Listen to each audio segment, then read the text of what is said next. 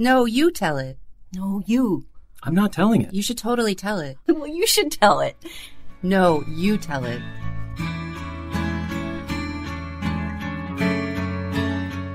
Hello, and welcome to No, You Tell It, a hybrid story incubator slash performance series. Each No, You Tell It participant develops their own nonfiction piece on the page, then switches with a partner to perform each other's work on stage. Because nothing informs your story like hearing someone else perform your story. The stress of planning and executing a family vacation to Las Vegas leaves the narrator of Vaughn M. Watson's story with a need to escape, resulting in a low key cannabis caper. Here is Marianthe Carancis reading Getting Crafty at the Dispensary. I know from hearing you read your own work that you've done a lot of traveling. Mm-hmm. But my question for you is if you could create a perfect itinerary for a day in Queens, Ooh, what would that that's a great be? question. You know, I have a lot of out of town visitors, so I like to just take the seven train and just eat everything on every stop. That's a good one. So you just gra- uh, hop on the seven and Start then. in Flushing, then you go to Sunny, oh, Jackson Heights, and you go to Sunnyside, then you go to Nice. Long Island City. Do you have any food shout outs, particular types? Because you say everything. Food shout outs. My favorite restaurant in Queens is La Guras, which is a Momo place in Jackson Heights. Really good Momo, really good steak, really, really good. Delicious. Okay, great. For the first story tonight, we're going to hear Getting Crafty at the Dispensary, written by Vaughn M. Watson. So now you can sit down. and read by Marianthe Carancis. Getting crafty at the dispensary. Around Christmas time, your grandmother starts to worry. Though her husband's decline and eventual death took place some 20 years ago, she still contemplates it around the time when she changes the sienna and gold placemats for the red and green ones. Over the years, the places she sets at the table have become fewer and fewer. So to shake things up, you offer her the chance to go to Rome, New Orleans, and Las Vegas, though you know full well which locale she'll pick. You then take on sole responsibility for planning this trip to Vegas. Your last choice of places, having already been there with her around your 21st birthday. Somehow, you manage to convince your hermit of an aunt to bring her family along. And even though Vegas isn't exactly family friendly, you'll manage to set up an itinerary of sorts. A fancy Christmas dinner, a Motown review, even a goddamn gospel brunch. You've even managed to schedule some time in for yourself. Then the airport happens. Your aunt and her entire family are late, dragging a multitude of rolling suitcases behind them. Your cousin has somehow managed to stuff an entire PlayStation 4 into his backpack. You have to put grandma into one of those obnoxious airport trucks to get to the gate on time. And just when you think you can relax, your grandma and your aunt are nowhere to be found when the line to board the plane finally starts moving. So when you arrive at the MGM Grand via airport shuttle and see a billboard advertising marijuana dispensaries along the way, you quietly make it your mission to infiltrate one. Your first day in Vegas is the only one selfish in its nature. On the first morning around 8 a.m., a pink Hummer picks you up and drives you and your little cousins into Red Rock Canyon for a moment of escape. The strip gives way to desert, gives way to prehistoric rock formations. Brave men climb in the shadows of rock faces, and locals walk their sturdy dogs up the steep paths. Your little cousins put down their phones and stare in awe. They use a latrine for the first time. The visitor center is closed due to the government shutdown, and you have more time to pretend to hike. Aside from getting in touch with nature at Red Rock, you also have a friend to see in Vegas. You've known him ever since he overstayed his visa in hopes of getting gay asylum. Last time you saw him, he was still living in New York, and you were you were downing cheap vodka sodas off Second Avenue. He told you who he was moving to Vegas and invited you to his green card wedding. You thought he was kidding, but you understood that he'd do anything to not have to go back to China again. He offers to take you to Hamburger Mary's while your grandma searches for the perfect dollar slot and your cousins make their third unsupervised Uber trip to In-N-Out. Your friend and his husband pick you up in front of the hotel and drive you to Hamburger Mary's. You size up his husband. You can't decide if he's trailer trash or some kind of off-brand Nevada hipster. His husband is talking a lot, and he seems nice enough, which brings some comfort. You end up not too far off a strip on a street that looks like America. You each have a glass of red wine. His husband asks if you want to tra- try their namesake burgers, but the impossibly bland Emeril Lagasse seafood dinner you shared with your family earlier suppresses your appetite. The show begins, and men in hot pants dance around drag queens to Christmas music. A group of straight girls celebrating a birthday are losing their minds over the show. Their messiness, considering it's just 8 p.m., is more entertaining than the lip syncing and the of backup dancers twerking to I Saw Daddy Santa Claus. Your friend is quiet as usual, so you try your best to make conversation with his husband. He asks you what you think about various guys at the bar, which leads him to complaining about his sex life or lack thereof, which is incredibly awkward. You change the topic back to guys at the bar until your jet lag hits you and you put up, pick up the check. As his husband drives you back to the emerald steps that make up one face of the MGM Grand, he points out a dispensary attached to a strip mall, and you decide to ask if he doesn't mind stopping. He doesn't, of course. You get disappointed by the lack of craftiness required, by the ease with which you can get a teacher discount on your chocolate chip cookie and pineapple gummies, even with an out of state ID. Still, you are pleased with your spoils. Still, you're worried about your friend's future. You inspect a dozen or so gummies. They are spherical and blue, then coated in what you can only assume are THC sour crystals. You tip the happy couple with a couple of your, in retrospect, very expensive gummies. As you hug your friend a final time and wave goodbye, cars and bellboys appear beside you. The car drives off once you enter the automatic doors. You predict your friend's husband will eat the gummies and that he will absolutely not share. On the fourth day, Grandma loses track of time at the machines and almost doesn't make it to the Motown review she's been looking forward to for weeks. One of your cousins has a meltdown because he won't be able to drive an exotic car at the speedway. You're pissed at your aunt for relying on you to make even the least significant decisions. The stress of handling an entire family vacation by yourself is finally getting to you. You decide to take the night off and let some of the other adults handle things for once. After getting back from the mall with your cousin, you pop a gummy and use the Dayquil you're taking to suppress your cold to mask any high behavior. For the first time in your decade long history with weed, your eyes turn bright red as they react with acetaminophen, among several other active ingredients. You lay in bed, supine, near comatose, watching the Great Interior Design Challenge. Upon remembering you have a body, you realize the gummies are too strong to finish on this trip. This leaves you with a financial, ethical, and legal dilemma. Netflix prompts you to delete the current episode and play the next one. Those gummies were expensive, and god damn it, you're going to get every sense of enjoyment out of them. So you conduct some research. Google tells you the best way to transport edibles, the easiest forms of illegal goods to transport beside guns. It also scares the shit out of you with Reddit horror stories. In the GED history class, we teach you always use the transportation of marijuana as an example of federalism, the continuous misunderstanding between state and federal governments that is unique to the United States. You could use that as an example of irony in your English class.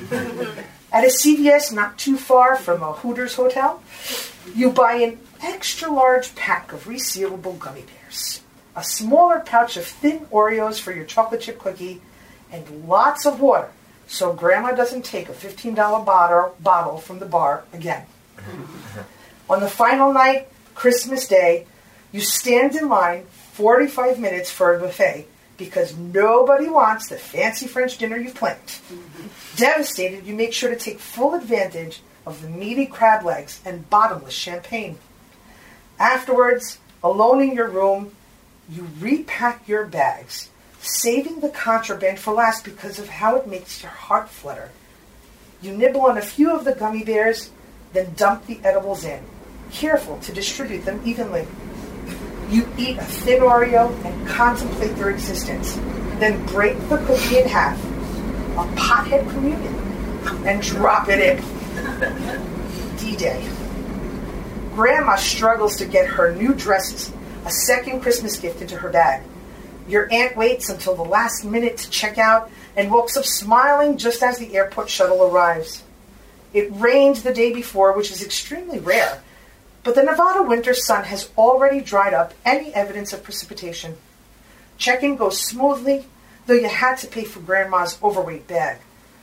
Six years ago, at a baggage claim in southwest China, your friend reached into the inception pocket of his jeans and pulled out the unfinished baggie of weed you had procured in its high alleyway. Mm-hmm. He told you you just have to forget about it.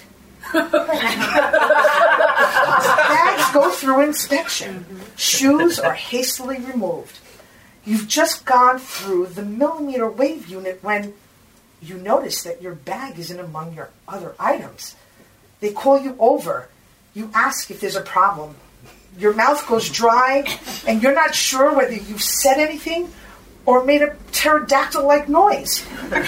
You imagine a near future in which your entire family sees you jailed at McCarran fucking International Airport for what is no doubt the stupidest of all federal offenses. You make a Mark Zuckerberg like attempt at a smile as the two agents root through your dirty clothes, mostly t shirts and underwear, until they pull out a bag of Haribo gummy bears.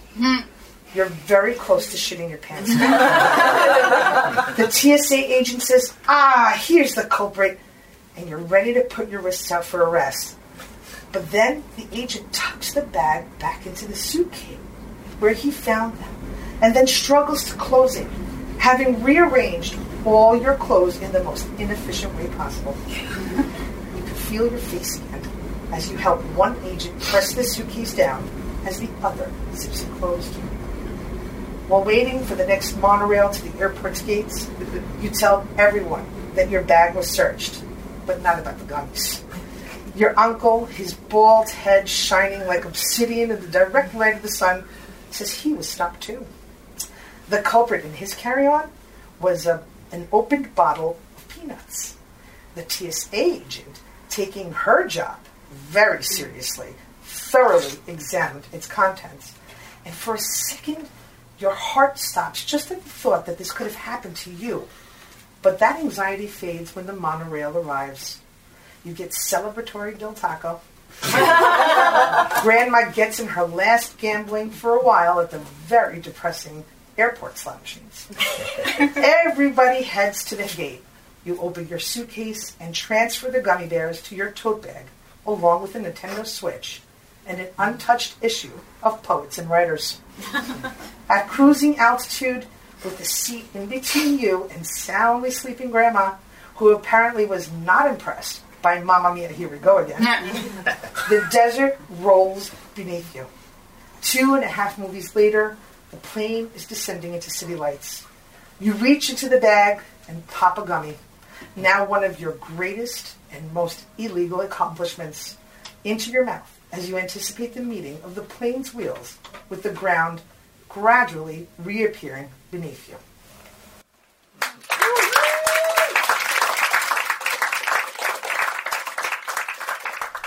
Switching it up, the familiar rhythms of vacation life on the coast of the Ionian Sea lull the protagonist of our next story into a sense of security until the clues that something may be amiss become too hard to ignore. Here's Vaughn M. Watson reading her own personal Ithaca by Marianthe Caransis. But I didn't realize until the first story meeting that this is the first time that you've shared your creative work Yes. on Moss, like first with us in the story meeting Yes. and now tonight. When you first approached me, I was very nervous. I've written professionally, I've written articles for education blogs, I'm a teacher. Um, but I've never put my creative work out there, just out of fear or whatnot. So my first time. Thank you very much. Thank you. So my question within that is, Yes. as you mentioned the first meeting, that you and your daughter are having like a, a texting session Yes. where she was kind of bolstering you up to get you to that first meeting. I was wondering if you could give us a little peek on what Well, my what was that dynamic? Uh, my daughter is um, a very empathetic 16 year old. I know, I know. Doesn't happen often. Um, and she always really gives me a lot of courage to be strong and to face my fears. And again, one of my fears was always bringing out my creative work for the world to see. So when I told her that you had messaged me, she stormed into my office. Said, You're doing it, or else I'm not going to school, or else I'm not going to you know? So I'm like, you know, chemistry trumps my fears. So, and here I am. Wonderful. We're so happy. Thank and you so much. um, we're excited to hear Vaughn is going to read her own personal Ithaca written by Marianthe. Yes, thank you very much. Thank you. Her own personal Ithaca. 5 a.m. She stumbled out of the bedroom late at night. It might have been closer to early morning, as she could hear the first roosters crowing in anticipation of the day ahead. She felt the steady thump thump of her dog's tail against her leg. Layla, her trusted Chihuahua companion, had jumped off the bed to follow her outside. Always by her side, ever since she had finished her cancer treatments, she would not go anywhere without the animal companion. Layla also didn't go anywhere without her, and she looked up at her owner all puppy eyed to see what her next move would be. She didn't think to look at look to her right, as the stalwart would either be there or not. Summers on the island of Ithaca afforded them both the luxury of using their time as they saw fit, without the constraints of having to go to work or attending to the myriad of responsibilities that filled their days back in the United States. Night or day, spending time on her terrace in Greece was an activity she relished during the summer months when the family made its way to their homeland.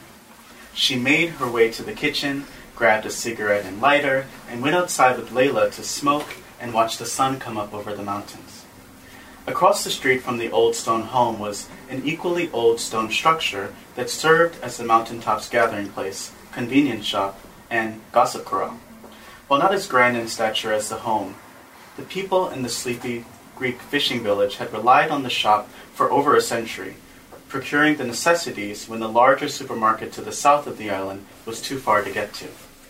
Entering the shop, you were transported back to the future, as neatly stacked cans of tomato paste, bags of lentils, canned sardines, and clear plastic boxes of Turkish delights lined the perimeter of the walls, their likeness mirrored off of the brand new espresso machine recently bought to serve the ever growing influx of tourists that visited the quaint village.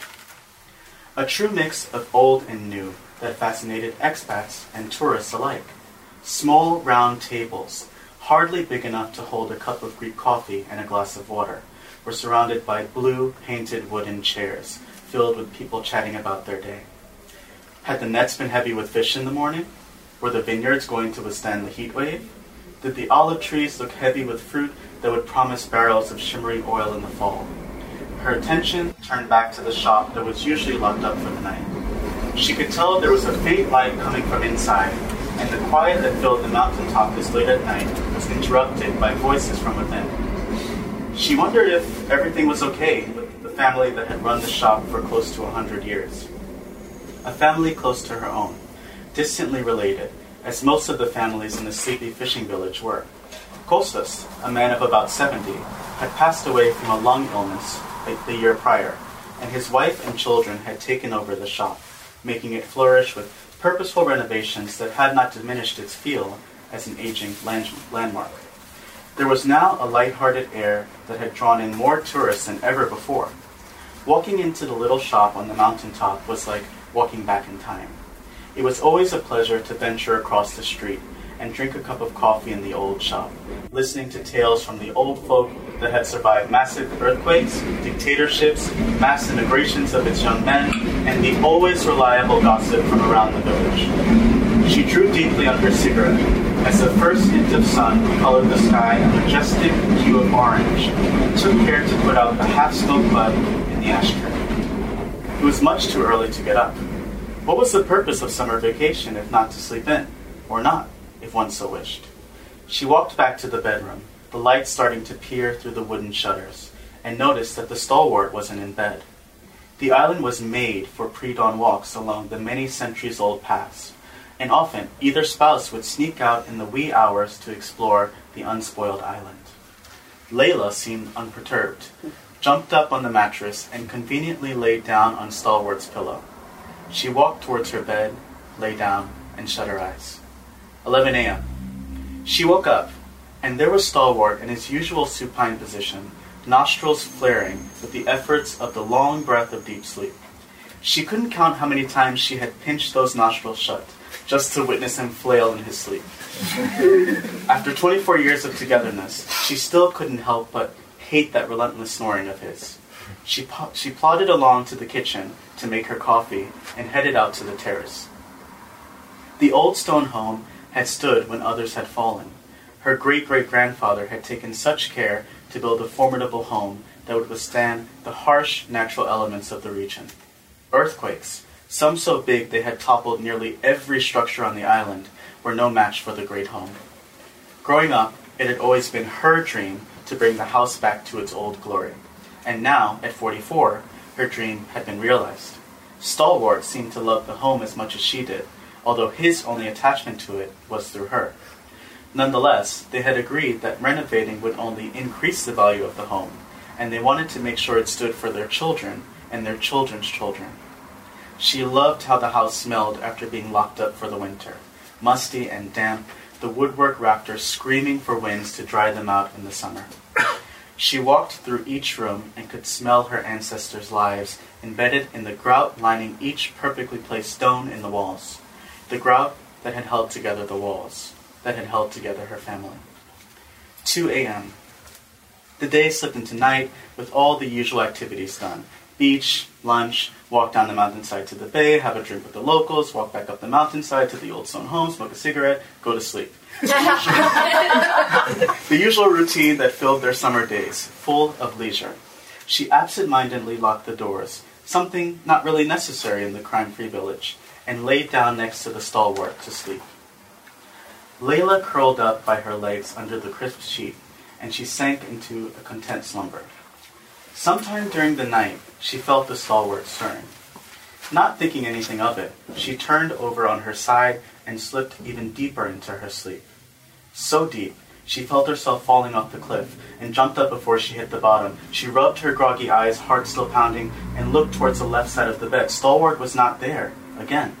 She walked into the kitchen, noticing the bathroom door open, not there either. She grabbed a cigarette, lit it, inhaling as much of the smoke as possible. Outside, the darkness had enveloped the view out on the Ionian Sea, pitch black everywhere. She walked out onto the terrace and noticed, yet again, a small light and quiet voices coming from the shop across the street. The wooden door was closed, though, indicating the shop was closed. Yet the voices, subtle and almost barely above a murmur. She sat inconspicuously on the terrace, putting out the cigarette to ensure its light not be seen. She heard the door to the shop open and saw Kostas' daughter walk out, alone. She walked back towards her bed, lay down, and shut her eyes. 10 a.m. She rose from the bed, Layla at her heels. Stalwart was still asleep. Outside, the village had come alive hours before, the locals getting up daily to tend to their vineyards and other agricultural obligations needed to support their livelihoods. She thought to herself where Stalwart had been the past nights. He hadn't gone fishing, which was evident from the lack of fish needing to be cleaned. She had a feeling something was amiss, but shook the thought from her head, admitting that their summers on the island were always full of Stalwart rebirthing his Greek roots, having moved to the U.S. in 1999 and never truly embracing the American lifestyle. Even though he had loved America, he, even though he had never loved America, he loved his family, and he had always been a rock by her side. About the day the family went, dog in tow, and ended their night on the terrace with a glass of ouzo, overlooking the blackness of the night that was laid out before them, inhaling deeply on their cigarettes. With the exception of some twinkling lights indicating another sleepy fishing village across the sea, all that could be seen was nothing, a void, no horizon with which to determine where the world ends and where the heavens meet. This part of the world dimmed into complete blackness as she slept, as the sun slept. 4 a.m. She woke with a start, her heart fluttering. Attempting to return her breathing to normal, she reached out and started petting Layla's head, an automatic response every time she felt anxiety building up in her chest. She hadn't woken with a feeling of panic in a long time and decided she should not fight it, but get up and walk it off, before a full blown attack came on. She turned to her left, eyes transfixed on the blue haze sleeping, seeping through the wooden slats of the shutters. It was the third night in a row that Stalwart was not in bed. She hurried out of bed. Layla looked up, then rested her head back down.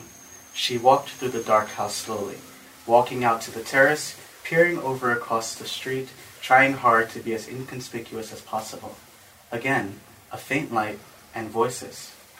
She hurried into a t-shirt and shorts and stepped out barefoot to ensure no noise from her flip-flops. She walked down the steep stone stairs on the side of the house and looked across the street.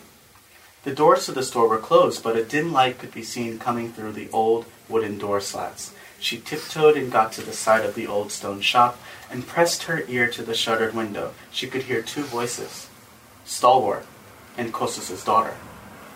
Frozen for a moment, she also heard another noise from inside the shop, an indicator that they weren't just whispering. She slowly turned around, tiptoed across the narrow street, climbed the stone stairs. As she entered the house, there was Layla waiting for her at the door. They went out on the terrace where she lit a cigarette, the realization of what she just saw hitting her as if every stone used to build the house was now being hurled at her. She had to think, but for now, she walked towards her bed, lay down, and shut her eyes. 10 p.m. They sat outside on the terrace. She brought out the remaining ouzo and sat with him at the table. Stalwart sat there, drawing on his cigarette, looking out into the dark.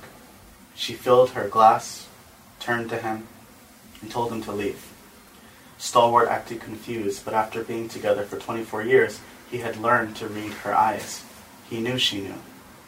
He got up, gathered his things, and left. Layla sat at her feet, hoping for a bite of cheese from the table. She lit a cigarette, looking out one last time on the dark in front of her. It enveloped her as she drew hard on the cigarette that would be her last at the house, at that time, on the terrace. And she walked towards her bed, lay down, and shut her eyes.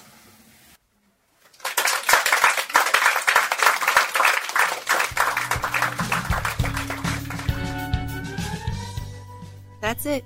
Thanks for joining us for this installment of No, You Tell It. Visit us on the web at noyoutellit.com.